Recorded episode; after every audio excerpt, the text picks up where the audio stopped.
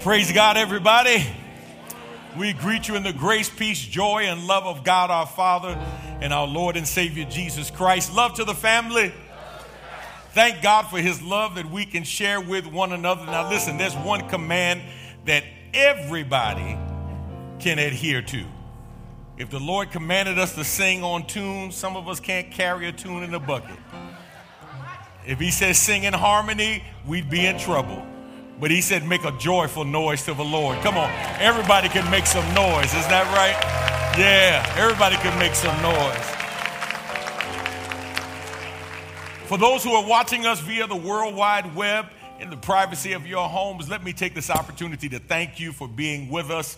Thank you for the privilege of your time, allowing us into your space to inform your head, inspire your heart, and encourage your spirit to be all that God wants you to be. Remember, you're not watching to make us a big church or me a big preacher. We're here to help you become the biggest and best Christian that you can possibly be. Like us, love us, share us with family members and friends, and let them know there's never been a better time for hope. Let me thank everyone who sojourned with us on last week down to the country, to the Mother Zion Missionary Baptist Church in Bay City, Texas, where we went to encourage my mentee, Pastor Clement Hall in his second pastoral anniversary there. And uh, we're praying for he and his family that God will continue to bless and use them in a powerful, powerful way. Uh, as we come to this last Sunday of Black History Month, I thought I would share with all of you a little bit of history that you may or may not be aware of. So, for some of you, I'm going to give you some new information. For others, I'm going to give you a reminder. Um, this is the only Sunday, if I'm not mistaken, of uh, early voting availability for the primary elections. And, you know, you may or may not be aware of the fact that uh, primary election, election voting uh, in the state of Texas is a direct result of the work of the Good Hope Missionary Baptist Church. Um, this church, founded by Father Samuel Grantham in 1872, was founded by freed slaves who came to the Fourth Ward and worshiped under a brush arbor. And in 1944, uh, a landmark case was handed down by the Supreme Court of these United States, Smith versus Allwright. Uh, Lonnie Smith was the plaintiff against uh, Mr. Allwright, who was the election official here in Harris County. Lonnie Smith was a dentist, he was a trustee at the Good Hope Church, and he was chosen to be the plaintiff in that lawsuit because uh, 90% of his business was in the African American community, and they did not feel that white people could hurt his business uh, when he went public with his lawsuit. The lawsuit was basically this the Democratic primary was treated like it was a private party. And so black people could not vote in the Democratic primary in Harris County. They were not allowed, it was closed off to them. And Dr. Lonnie Smith sued. The case was argued in front of the Supreme Court by then young upcoming attorney Thurgood Marshall. 1944, the Smith Allwright uh, verdict was rendered, and it was deemed that it would be illegal to keep black people from voting in a primary election in Harris County. And that, of course, set a precedent to dismantle the Jim Crow voting regulations that had been in place since slavery and moving into Reconstruction. And I say that because we are now in primary season. There was a time when we could not vote in the primary, but because of the work of this church in 1944, we're now able to vote. Come on, somebody thank God for that.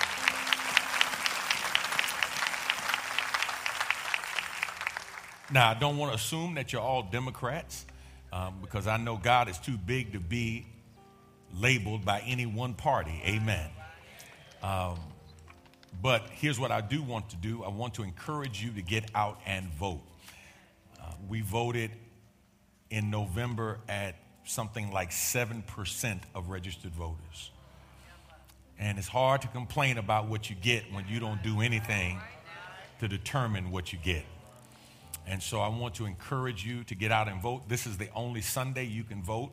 If you're registered in Harris County, you can follow and vote anywhere in Harris County. And if you live in other counties, you can do the same. Uh, on today and this week, uh, we can get our early voting done. You don't have to wait till election day. Many, many important races are going on, including um, for uh, congressional seat 18. Uh, former council member Amanda Edwards is running against uh, Congresswoman Sheila Jackson Lee. Um, and again, I don't tell you who to vote for. I just want to encourage you to vote. We know the record, we know the work that people have done, um, but it's important that you exercise your right to vote. Somebody say amen for that. Rooted and grounded, make some noise. Man, thank God for our rooted and grounded discipleship culture, what God is doing in the life of our church. Um, we are in the process of working to become all that God wants us to be. We're moving into week seven. This week, you are shaped to serve God. And we're going to be talking about that today. PDL groups, you're back on your reading schedule. Uh, and everyone should be winding up your service projects this week. Now, remember, as servants of God, our serving projects should never be taken or based on convenience. They should reflect our commitment to be the salt and light that God has called us to be. So, everybody's not going to have a need for your group to serve from 9 to 11 on Saturday morning. Amen. Uh, we want to find out when those groups need salt and light, when they need help the most, and we want to show up and show out. We have groups that are serving even today, some who came at 8 o'clock and they were on their way to their service projects uh, for the 10 o'clock service because we don't just want to come to church or have church, we want to be church. Amen. And so I want to encourage all of you to get your service projects done, uh, make the sacrifice, make the commitment to be to others what the Lord desires us to be. Man, we got a great testimony today. Uh, this young man was a little boy when I came here. Um, I preached for his dad.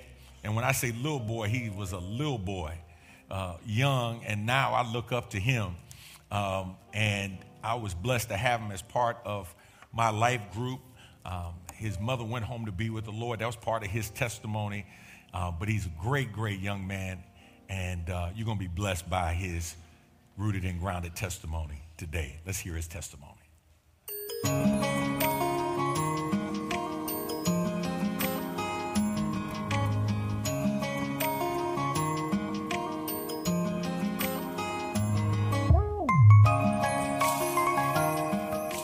I was blessed by participating in Rooted one standout aspect for me is that it reignited my daily engagement in the Word.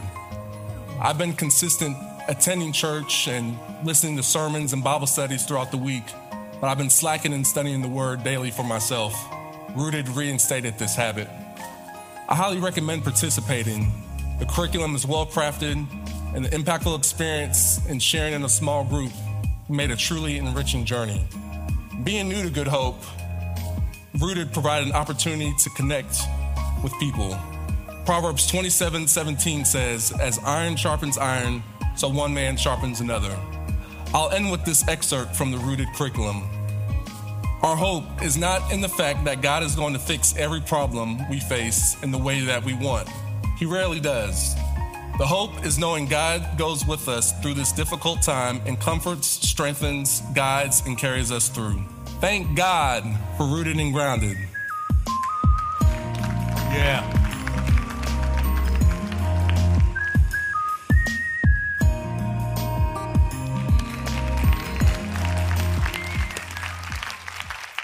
Thank God for Brother Titus.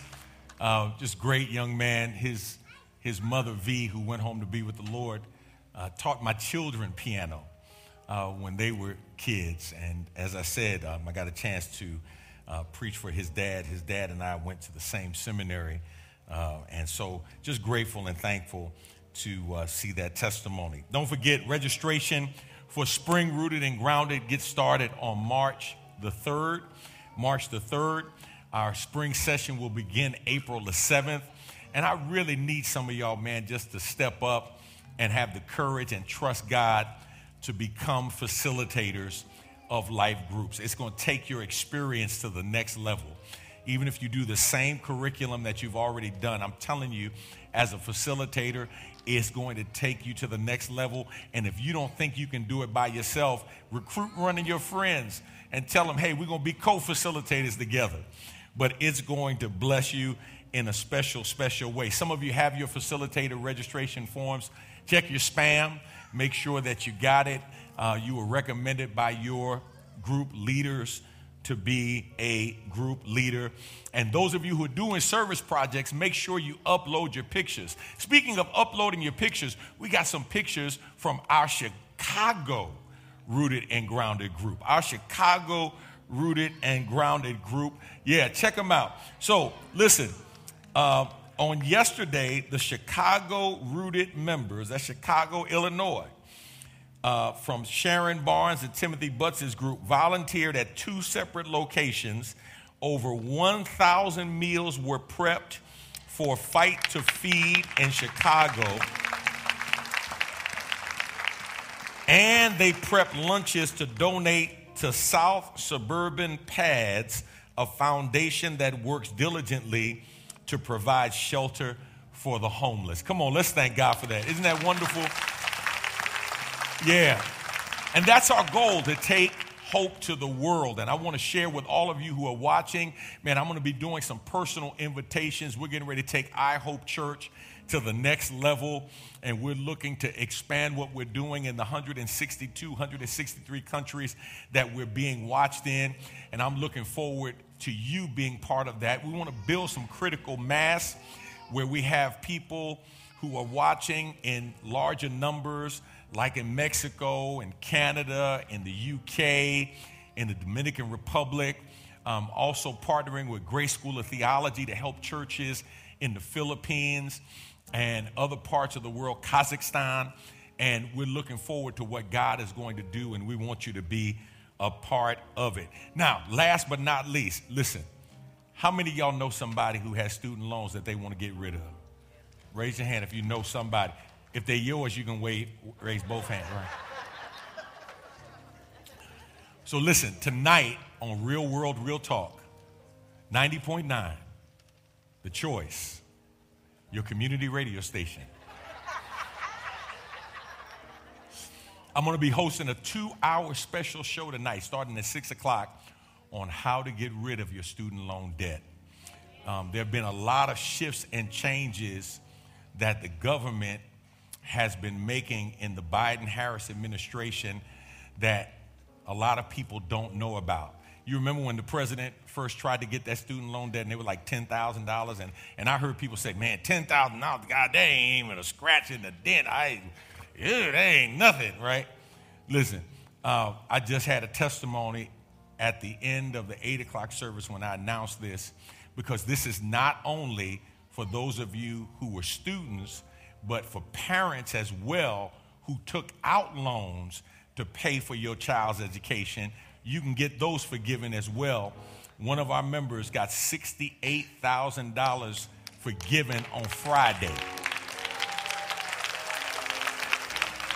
Yeah, some of y'all ready to start shouting already. You're like, wait a minute, hold on. What, what time is that on again? What time is that on? Yeah. Uh, one of our former members got her PhD and was able to consolidate her student loan from the PhD that she just recently got with her undergraduate loan, which took the PhD loan back in time to when she first got her undergraduate loan, and she got almost $197,000 forgiven. Y'all not praying with me. I, somebody ought to be shouting right now. Somebody. So that's tonight, 6 p.m. on Real World Real Talk on KTSU 90.9 on the FM dial and KTSUradio.com. From 6 to 8, I'm going to be on tonight, and uh, we're going to be taking phone calls. So make sure you spread the word. I want to help as many people as possible around the country. Amen. Amen. Let's go to God and pray and ask God's blessings on our time today. Father, we bless you and we thank you for today. We pray now that everything that we do and everything that we say will be pleasing in your sight. May you be glorified, may your people be edified, and may the devil be horrified at the life change that will take place. It's in Jesus' name we pray. Amen.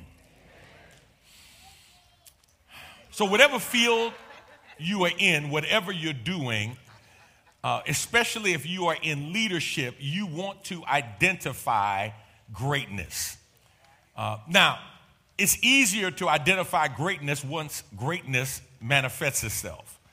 But it would be really good if you could identify the signs of greatness.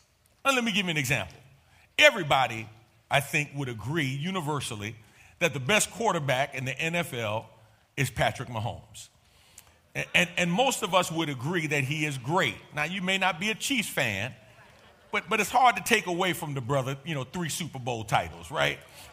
Uh, this, this, this brother has, has shown himself to have a level of greatness that nobody else has been able to show in recent memory outside of the retired Tom Brady.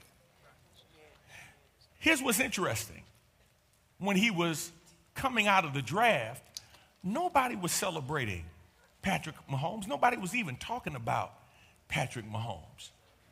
He, he wasn't scheduled to be the first pick in the draft or the second pick of the draft. Nobody saw him as a generational talent except Andy Reid, coach of the Kansas City Chiefs. Andy Reid was so convinced of his talent and his potential for greatness that he traded Alex Smith, who was a former number one pick in the NFL draft, who was playing some of the best football of his life. He traded him and turned the team over to Patrick Mahomes. And folk were like, Has Andy lost his mind? What in the world was Andy thinking about? And in six years as a starter, Patrick Mahomes has won three Super Bowl titles. Now, you and I both know if they could do that draft over, who would be the number one pick?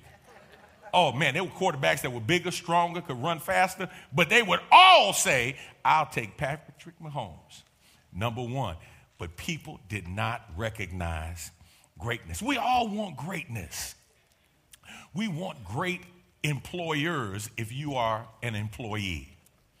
You, you want to work for a company that's great A friend of mine got hired to work at the Walmart headquarters in uh, Bentonville, Arkansas. Bentonville, Arkansas. I said, Man, what, what is it like? He said, Man, they called me and they offered me a job. And I told them I think I needed about 30 days. And they said, Well, it'd be better if you could come sooner. And he said, Well, why is that? He said, Because if you wait until 30 days, uh, you won't be eligible for the bonuses or stock options from last year's sales. And we had record sales. He said, How soon do you need me there? Bentonville, Arkansas. But he talks about, man, how great the company is to work for. I've heard flight attendants who work for uh, Southwest Airlines talk about how great it is to work for Southwest Airlines, that they, they really have an employee friendly culture.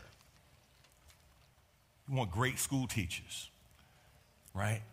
You want great school teachers teaching our kids, and, and you want those student outcomes to be what they need to be. But, but the question I want to ask you today is what is the sign that you are a great Christian? Like, like we, we know what the sign is if you're a great ball player, right? You got great statistics and great numbers. We, we know the sign if you're a great chef because you've got great recipes and great food. What, what's the sign that you are a great Christian? Mm, some of us measure how great we are as a Christian by our faithfulness in coming to church every Sunday. And if we come to church every Sunday, we think we're a great Christian. And some would say, no, no, no, you're not a great Christian. You're a good Christian, but you're not a great Christian. You don't become a great Christian until you come to Sunday school and Sunday morning. No, no, no, no, no. If you really want to be a great Christian, you come to Bible study and Sunday morning. That's, that's when you are really a great Christian. Well, well, wait a minute, hold on now. If you're going to be great, you got to add giving on there. You got to be faithful in your giving, right? You, you got to be faithful in your ministry involvement if you are going to be a great Christian. My brothers and sisters, Jesus defines for us what it means to be a great Christian.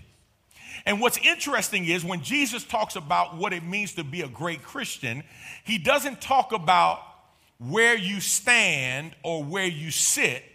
He defines your greatness as a Christian by how you serve.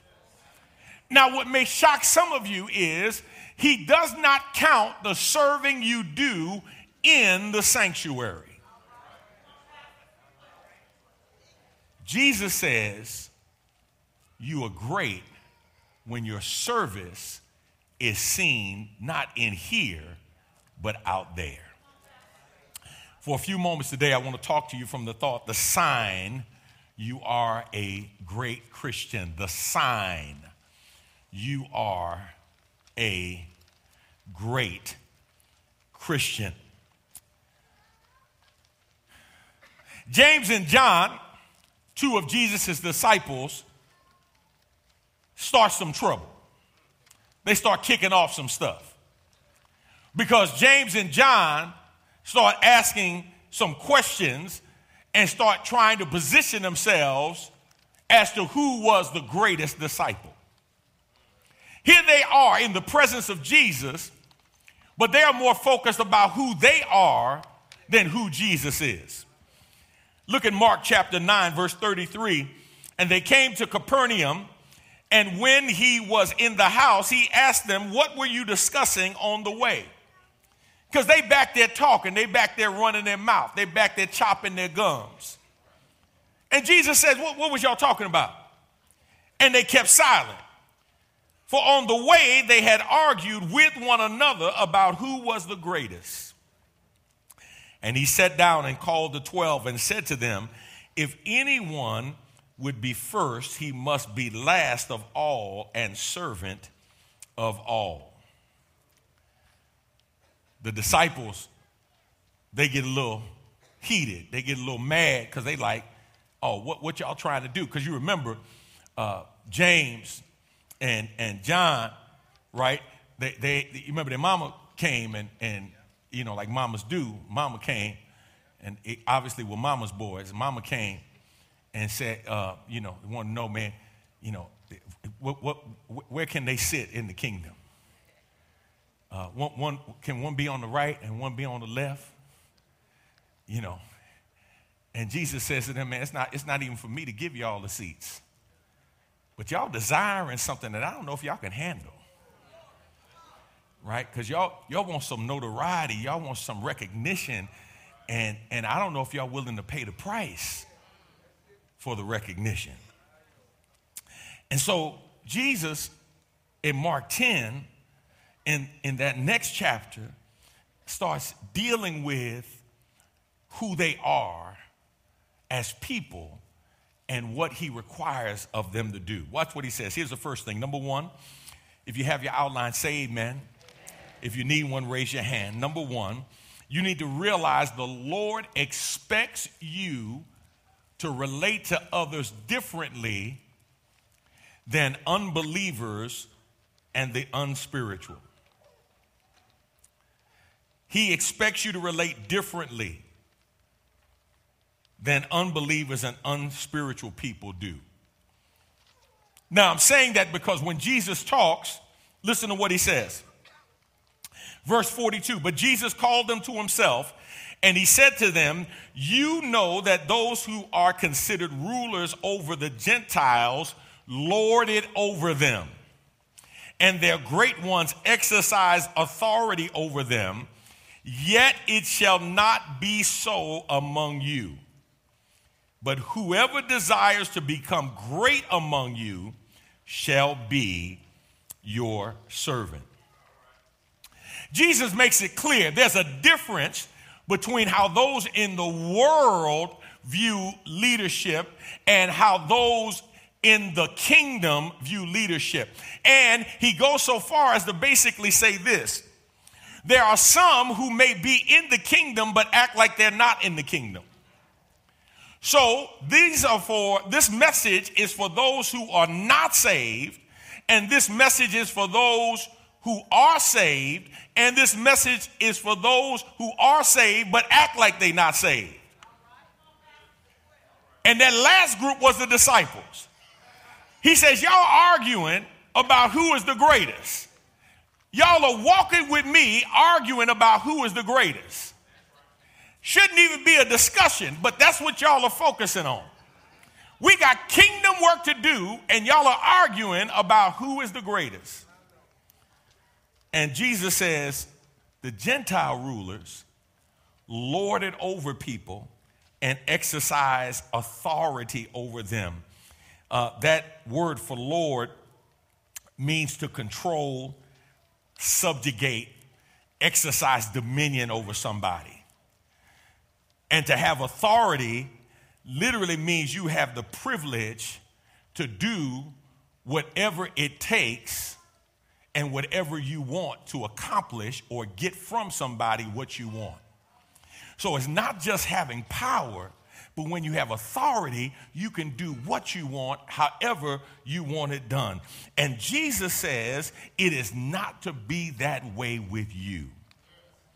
Now, y'all, I, am going I'm going to challenge some of you today, and here's, here's why you're going to be challenged. Because for many of you in here, thank you, Lord, You've got to decide are you going to be a person in position who is a Christian, or are you going to be a Christian person in that position? Let me put a quarter in the meter and park here for a second. There's a difference between a Christian lawyer and a lawyer who's a Christian. There's a difference between a Christian accountant and an accountant who is a Christian. Just because you are a Christian doesn't guarantee you're going to act like a Christian. Some of y'all got a blank look on your face. So, for example, if you are a Christian who is an accountant, you got to decide what's going to drive what you do, being an accountant or being a Christian. Because there's some stuff that you may do if you shady as an accountant that you won't do as a Christian who is an accountant.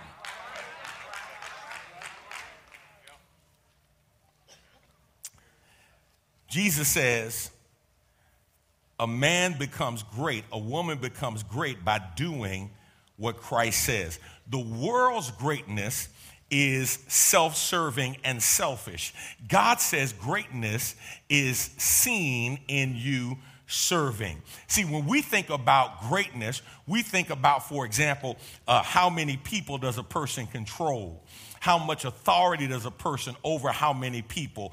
How many people uh, uh, can that person impose their will on? How, how many people do they direct? Do they give command to? Do they give orders to? And like many people, the disciples were making the mistake of following the wrong examples. They are walking with Jesus, but they're following the example of the world. They're walking with the greatest servant ever, but they arguing over who's the greatest. Um, so when I came to Good Hope, um, there were five pastors, associate ministers here, five, and there were five chairs in the pulpit, and it was a traditional setup. And so the center chair was the pastor, and then there were four others, two on each side. And they would run to get up in the chairs. Now, and, they, and, they, and they let me know, because Pastor Kimball sat in the middle chair, and so they had kind of worked it out based on seniority, experience, and gifts who sat in the right side chair closest to him and who sat in the left chair closest to him, and they called themselves the Sons of Thunder. Yeah. And uh, Deacon Smith, they would, they would sprint to get up in that pulpit, man. They would get up in there. So I messed them up. The first Sunday, I sat down on the floor. I sat down on the floor, and they all looking like, wait a minute, we, we ran up here to sit down close to you, you know, sons of thunder. What, why you, why you, Pastor, what's wrong? Why, why is Pastor sitting down there? You know, Pastor, you all right? I'm, I'm fine, I'm good. You feel all right? I'm, I'm great. Whole service, sat down there. Time for me to preach, I came up and preached. Got through, sat back down. So I did that for about a month. And then it finally dawned on them that I wasn't coming up here anymore. And, uh, and I said to them, I said, you know, I said, if, if you want to show me your commitment, don't beat me to the pulpit. See if you can beat me serving. I, I want to see who gets the other person water first. You ain't got to run and get me water because you think that's going to get you a preaching opportunity. No, I'm, I'm going to see how y'all serve each other. Who's going to carry briefcases? Who, who's going to open doors for folk? Let me, let me see your serve. So, needless to say, within 60 days, the pulpit was empty. And since I wasn't sitting up there, I just took all the chairs down. And everybody's like, oh my God, did you see that preacher over at Good Hope tearing that church up? What did he do? He took all the chairs out of the pulpit.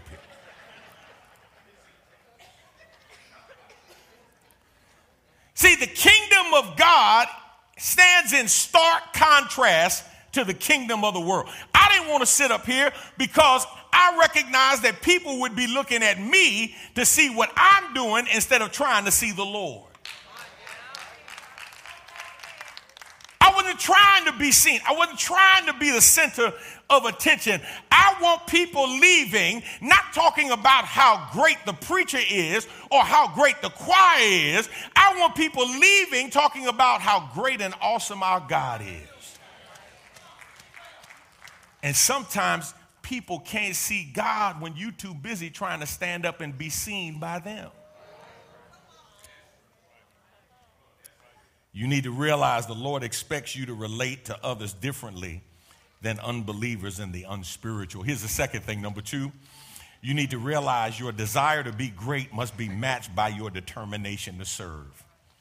Your desire to be great must be matched by your determination to serve. If I asked you right now, how many of you want to be a great Christian? Everybody with that kind of level of commitment and at least wanting to appear to be a Christian of commitment, you would raise your hand and say, Yes, I want to be a great Christian. If I said to you, what makes you a great Christian? It's not how much you know, it's how much you're willing to show and how much you're willing to serve. Look at what Mark 10 43 says. Yet it shall not be so among you, but whoever desires to become great among you shall be your servant, and whoever of you desires to be first shall be the slave of all who's the greatest. That word great, megas in the Greek, right? Where we get words like Megatron and Megapolis from, literally means to be big, to be exceeding, to be great, to be large. Can you imagine the disciples asking the question and, and, and they all trying to be big timey? With Jesus there in their midst? They, they, they were trying to base their greatness on how close they sat to Jesus, not how much they walked like Jesus. They, they, they wanted to be seen as great based on where, where they were standing. Um, I was at an event this past week and I was sitting there, I was doing some work and I was looking at my phone and, and they said, Come on, let's take a picture. And, and so everybody grabbed and they wanted to get right close to the person. And I was like, I, I man, I didn't even move. And when they got through taking a picture, uh, they said, uh, they said, uh, uh, Cofield, man, you didn't get in the picture. I said, man, I ain't come to take pictures. I came to take care of business. Now, later on, we took another picture, and he's like, oh, no, Kofi, you got to get in this picture. You got to get in this picture. I'm like, man I, man, I don't need to take no picture. I know what I look like. I'm good. right? But, but the challenge is, man, that we want to be great. We want to stand next to greatness. We, we, we want to appear to be something. And Jesus says, according to the world standards, greatness is the reducing of somebody to a place beneath us or the ability to exercise power and authority over them. And Jesus says greatness in the kingdom is not reducing other people to one service, but it's in reducing yourself in service to others. Jesus tells us this there's nothing wrong with desiring greatness, you just got to know how greatness shows up. So he challenges them. He says, Whoever desires to be great among you shall be your servant. That word servant, diakonos, in the original language literally means minister.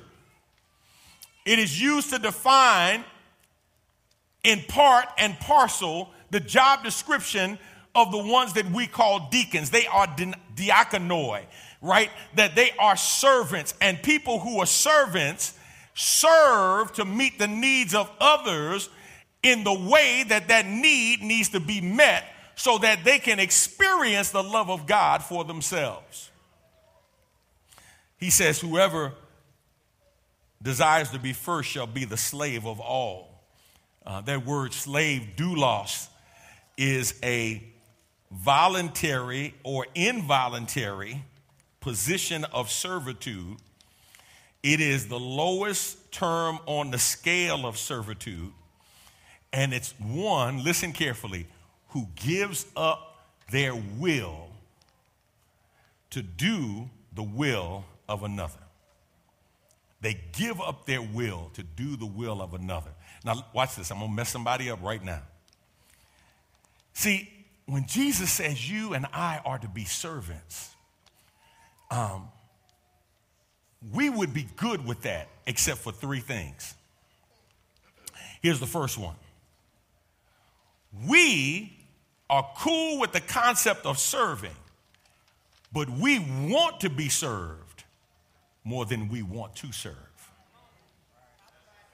Let, let me give you an example. Let me give you an example. Um, imagine breakfast in bed. Uh, the smell of bacon, sausage, coffee, green tea wafting through the air, grits, hash browns. Not either or both, you got a choice. Grits are the perfect consistency, forming those little craters for the butter to roll in. Whether you use sugar or salt, it doesn't matter.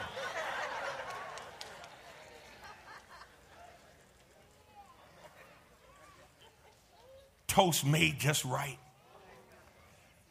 And imagine the door opens, the tray is being carried, juice, flower, water, a perfect breakfast in bed tray. And here's the problem every one of y'all selfish folk put yourself in the bed. I ain't say you was in the bed. Oh, you was all in there. You was like, yeah, honey, you hear him, right? Baby, you used to do that for me. Don't, oh, you was all up in the bed. You are, yeah, no, Pat, I like my bacon crispy. Yeah, can I get some cheese on them eggs? You know what I mean? Right? You was all into yourself. Not one of you was carrying the tray. Now, one of you leaned over to your spouse and said, Baby, how you want your eggs in the morning? I'm bringing you breakfast. No, you was in the bed. And if you can't say amen, you ought to say ouch. Because we want to be served more than we think about serving. Here's the second problem. If we do serve, don't treat me like a servant. Now, I, I serve, but now hold on, hold, whoa, whoa, wait a minute, hold, who you talking to? I ain't no doormat. Don't be, don't be treat me like no. Oh, listen, we had that problem with the food pantry, y'all. Oh, yeah, we used to have that problem, man. It was major. I mean, we were serving once a month. And folk coming through, and guess what, man? You coming in and you trying to get, first of all, for some, they never even thought they would need a food pantry for help. Month is longer than the money. They struggling, they going through whatever they going through. They come through the food pantry, and people who were in the food pantry serving, they ain't there no more. They're not there anymore. But serving, come on, mm, look at that attitude. Because the person didn't say thank you. Or I, I, don't, I don't, I don't want that. I don't, I don't eat that. I'm, you know, I'm, I'm allergic to. We just take it and give it to somebody else. But I don't, I don't want, I don't want that. Beggars can't be choosy. I, these folk around here, they get on my nerves. Wait, hold on, servant. What you mean they get on your nerves? Servant of God? You offended because somebody told you they didn't like something? Servant of God? Because we don't mind serving, just don't treat me like one. Don't talk to me like one. So folk get mad. Who they talking? Who they think they talking to like that? They they look they lucky I know Jesus because if, if if they had caught me before, it seems like it's a problem they caught you now.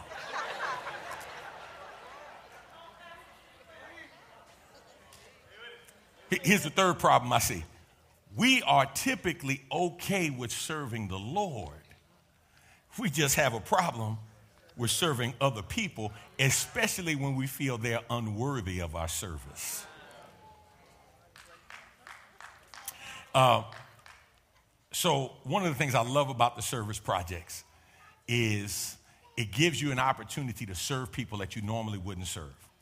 So, when you go down to the Beacon Homeless Day Center, they have two job responsibilities.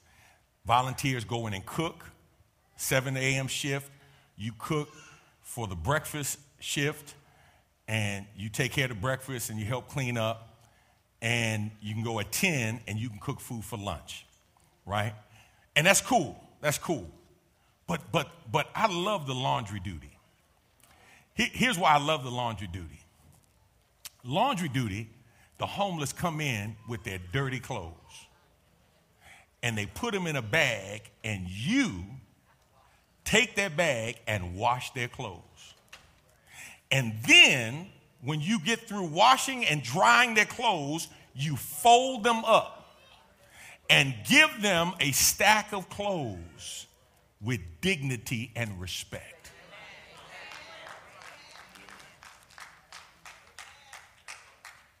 Now, some of y'all don't fold your own clothes. You don't wash your own clothes. Some of you do. You wash. You don't necessarily fold, but you wash.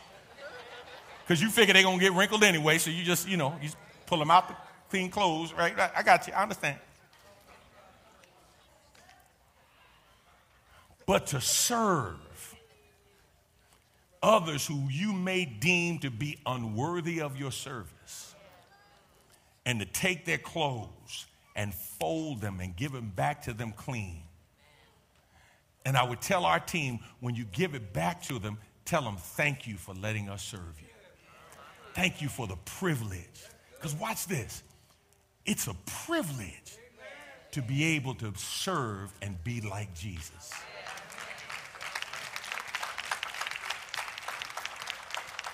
Here's the third and final thing. Number three, you need to follow the example of Jesus and live a life marked by giving, not getting. You need to follow the example of Jesus and live a life marked by giving, not getting. Verse 45 says, For even the Son of Man did not come to be served, but to serve, and to give his life a ransom for many. He did not come to be served, but to serve and give his life as a ransom for many. He did not come to be served, but to serve. Let's be honest, we have been overly impacted and influenced by this give me, give me, give me, give me, give me society that we live in. We buy more stuff than we need to impress people we don't even know. Trying to look like a million dollars and we got a thousand in the bank.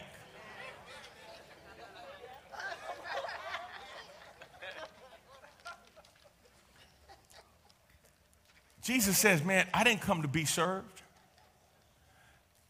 I came to serve.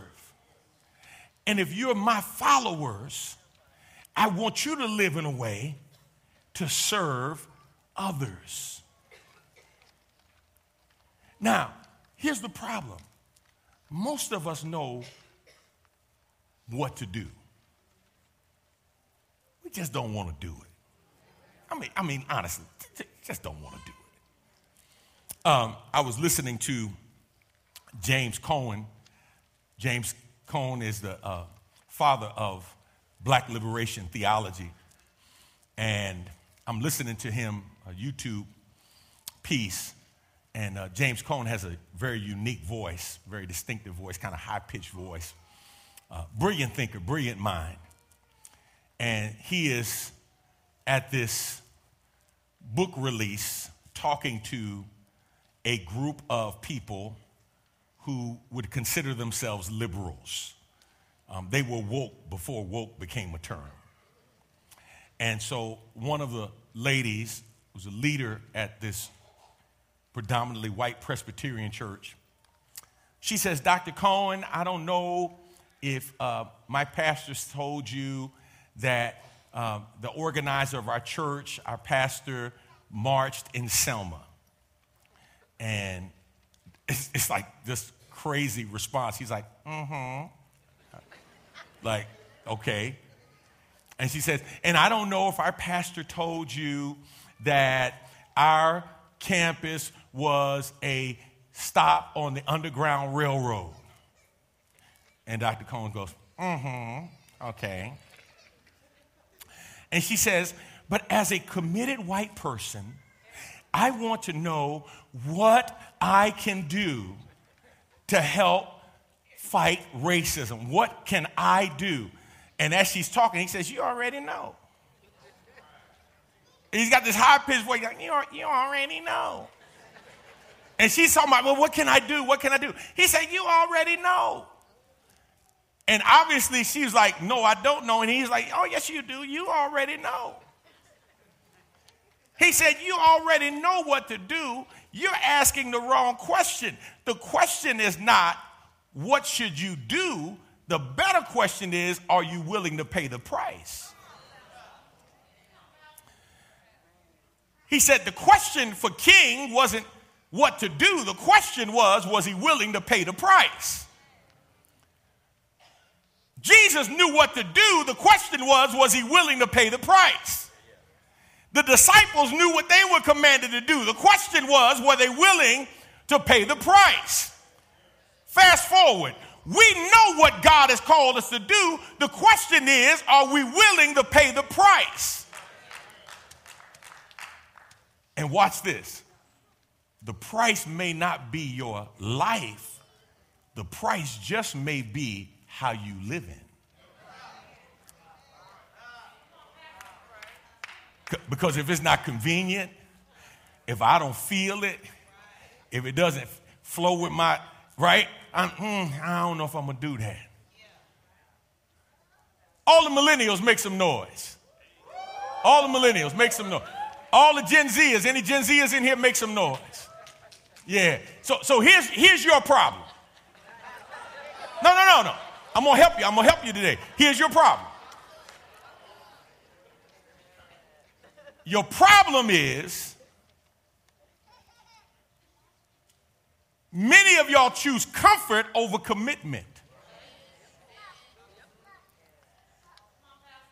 And when that commitment becomes inconvenient, you go back to what is comfortable, which keeps you from making the commitment you need to make in order to be successful. Listen, you will accomplish nothing great in life if you are not committed to it.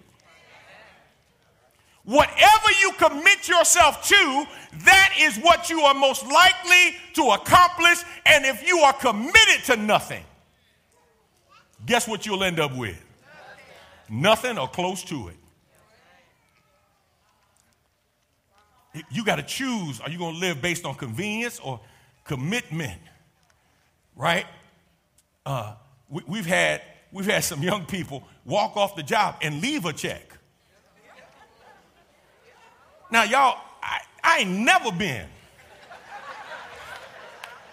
that offended by anybody that I'm gonna leave a check with my name on it.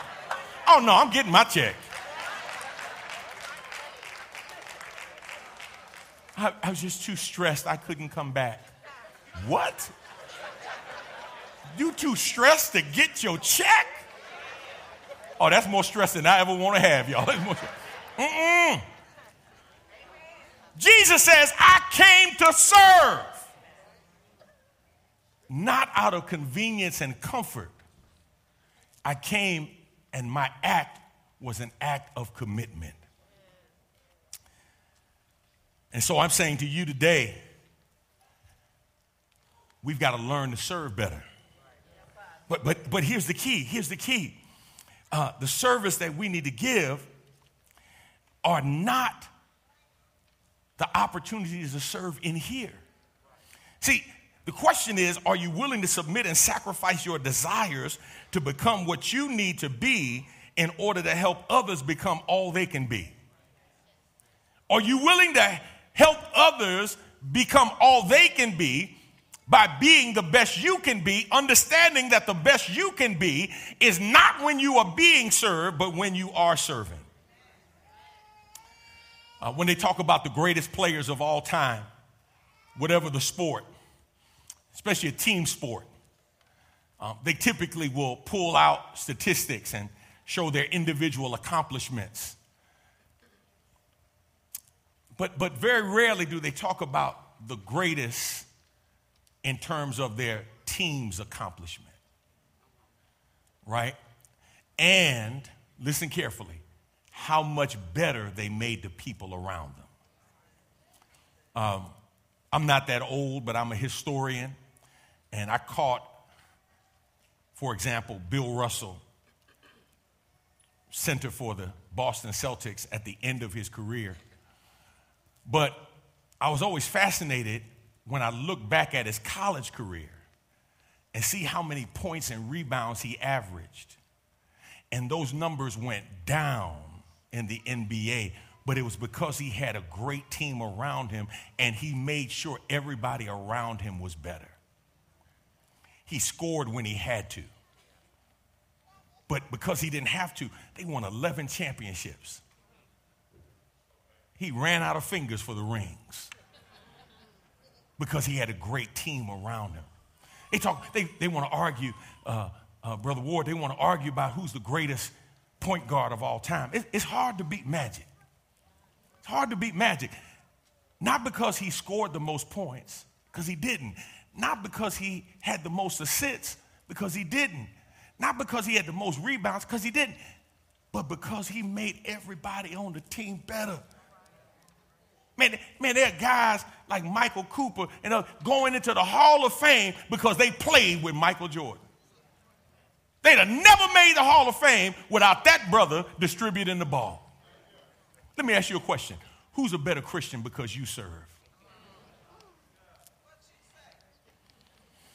Who's a better person because of your commitment to serve them? Is your spouse better because of your commitment to serve? Or are you busy in the bed waiting for breakfast to come to you in your mind? Are your children better because you have a servant's heart? Are your grandchildren better because you have a servant's heart?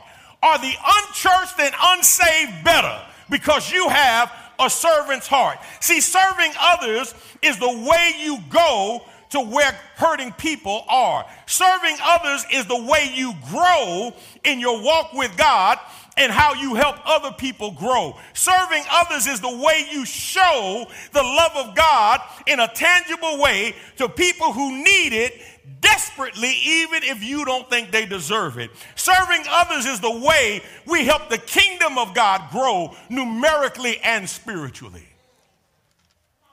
And just in case you think serving others only blesses them, serving others is the catalyst to your own spiritual growth and development. I, I, think I got some witnesses in here who can testify. When you go to serve, you may start off thinking you're going to be a blessing to them. And in the midst of your serving, when you leave, you leave recognizing that you were more blessed than the blessing you could ever get. Do I have two or three people who can testify to that today?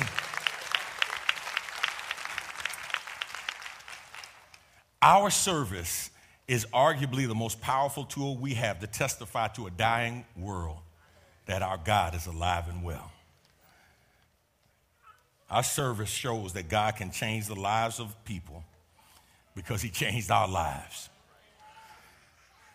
And if He could change us, He could change anybody else.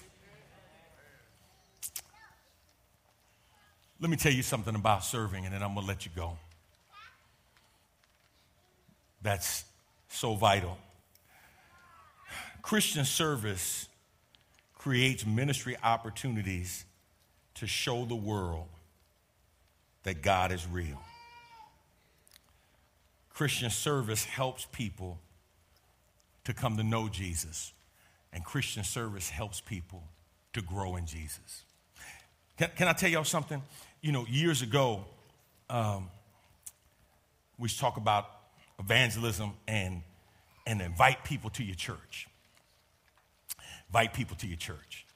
And, and the invitation to church was an invitation to sit, right? Unless they ushered or sang in the choir, they, they, they, they would come and sit. And typically, our invitations was around the church tainment value of the church. Ooh, you got to come here, our, our new pastor. He young, he good looking, he can preach, pray, and sing. Ooh, you need to come here, our pastor, right? Um, I, I didn't realize that, you know, when I first got to the church, I was getting a whole lot of that stuff, right? And then when I stopped being the youngest and, and the handsomeness and all that, the handsome folk that started going to other churches where the, the new pastor was younger and, you know, Or come hear our choir. Ooh, we got a singing choir. We got a new worship leader. Ooh, that choir can sing. And here we come to be church tamed. Here's what we've learned the new invitation is not an invitation to come and sit, it's an invitation to come and serve. No, no, I want you all to hear me. If there's somebody that, that God has really put on your heart, to try to lead to Christ, to try to win to Christ, don't invite him to come to church. Invite him to come and serve. Here's what we have discovered unchurched, unsaved, atheists are looking for meaning and purpose in their lives. They are lonely and their lives are empty. They figured out during the pandemic that money can't buy you happiness. And the stuff that they thought they couldn't live without, they found out that they not only can live without it, they don't need it. They're looking for meaning and purpose. When you say, hey, we're going to serve the homeless, why don't you come down with us? You say, come to church. out, man, I don't want nobody preaching at me. You sitting up there, man, with that pulpit pimp. I ain't, I ain't down with that. Come on, y'all know that's the PG version. You know they be talking about me like that. Now, I ain't talking about me. I mean, they talking about preachers like, they be talking about me like that?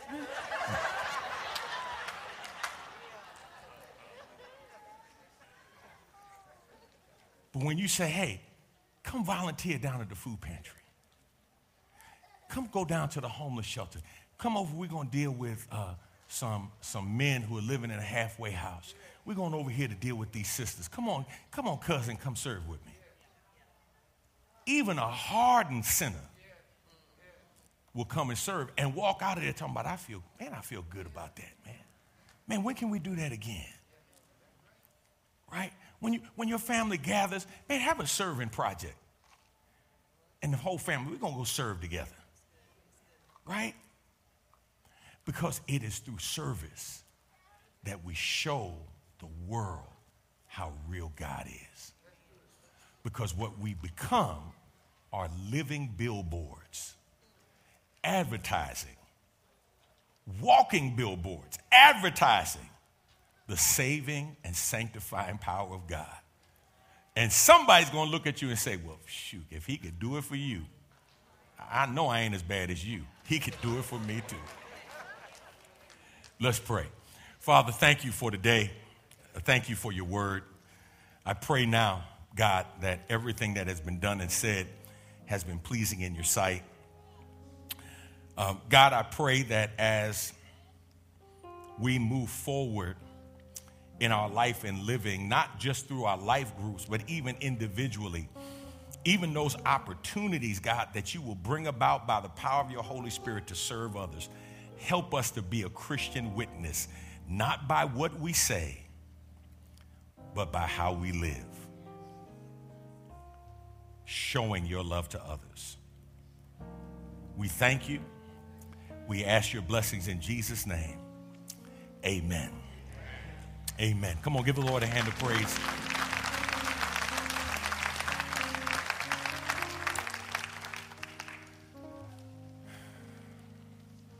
Here's the wonderful thing that I forgot to tell you. There's not only joy that you get in serving, but the Lord rewards faithful servants. Yeah. Phrase goes something like this Well done, good and faithful servant. You've been faithful over a few, I'll make you ruler over many. And that's ultimately we, we all want to hear. As Reverend Bell comes to extend the invitation, I want everybody here to just challenge yourself to make yourself available to God. Here's the challenge that we have. Many times we'll do it, and we'll do it first time, but once the newness wears off, we fall back into our old ways. And, and I want to I want to challenge you today to do what is new until new becomes your norm. Right? Do what is new until new becomes your norm. And it becomes a way of life. That's why the song Mark is playing now is so appropriate. We can sing it together. Lord, I'm available to you. Lord, I'm available to you. It's really a prayer to God. My will, my will I give to you. I'll do what you say do. Use me, Lord. To show, to show someone the way, the way and enable me to say, to say my storage is empty. Come on, tell the Lord, and I am. and I am available to you. Listen, there's no greater joy in life than to be used by God to make a difference in somebody's life in time and eternity. Sing, Elder. Lord, I'm available to you. Come on, tell the Lord, my will I give to you. My will I give to you. I'll do what you say do. I'll do what you say do. Use me, Lord. Lord. Come on, to show someone the to way show someone the way and enable me to and say, enable me to say my storage is empty. my storage storage is empty. And I am. And I am available to Come on, everybody who can, everybody who will, stand on your feet wherever you are. Come on, I dare you to sing that to the Lord one more time. Come on. Lord, Lord. come on, tell the Lord I'm available. available to you. Come on, I dare you to say, My will I give to you. My will I give to you. I'll do what you say do. I'll do what you say do. Use me, Lord, Use me, Lord. To show someone the way. Show someone the way. And Lord, enable And me to say, Enable me to say. My storage is empty, My storage is empty. and I am. and I am available. My storage is empty. is empty. Lord, have mercy, and I am. And soul.